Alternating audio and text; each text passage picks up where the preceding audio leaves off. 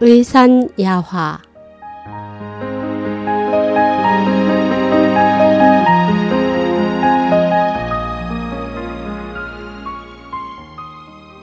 거식증 글 서옥님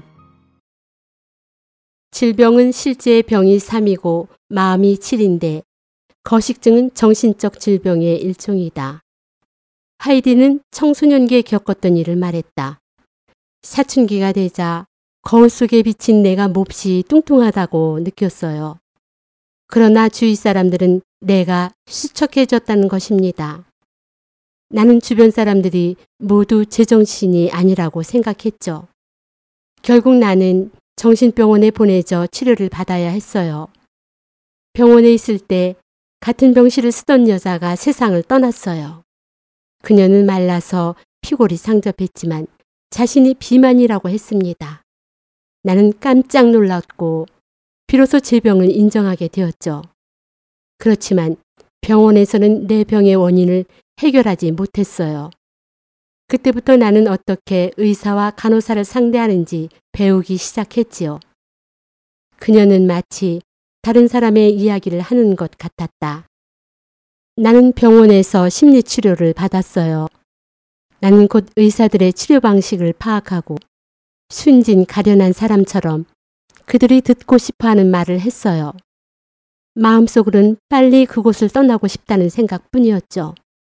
비록 치료는 실패했지만 나는 다른 사람의 사유 방식을 통제할 수 있는 많은 경험을 얻었습니다. 다른 사람이 보기에 행복해 보이는 것이 중요할까요? 아니면 자신의 느낌이 중요할까요? 라고 나는 그녀에게 물었다. 낮에는 남이 나를 보는 인상이 중요하고 밤에는 자신의 느낌이 중요하죠. 요즘은 시각적인 것이 중요한 사회입니다.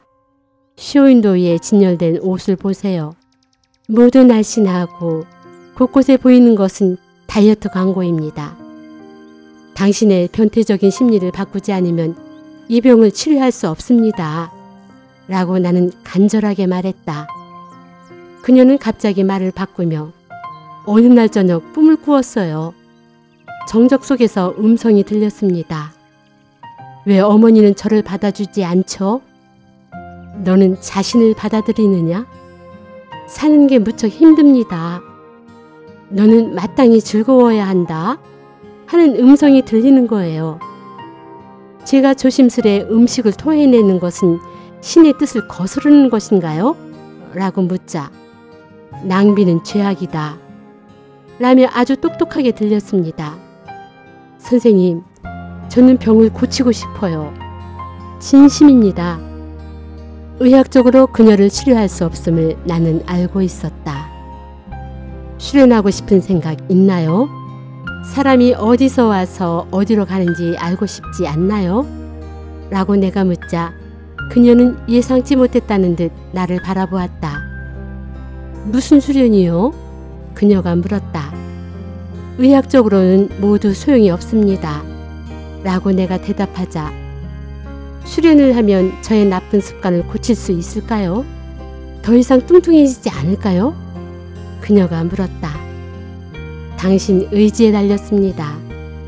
진정으로 당신이 병을 치료하고자 하면 당신의 본성 가장 깊은 곳에서 점차 사람이 된 목적에 도달하고 반번 귀진할 수 있게 될 것입니다. 나는 이것이 그녀를 돕는 가장 좋은 치료법이라고 깊이 믿는다.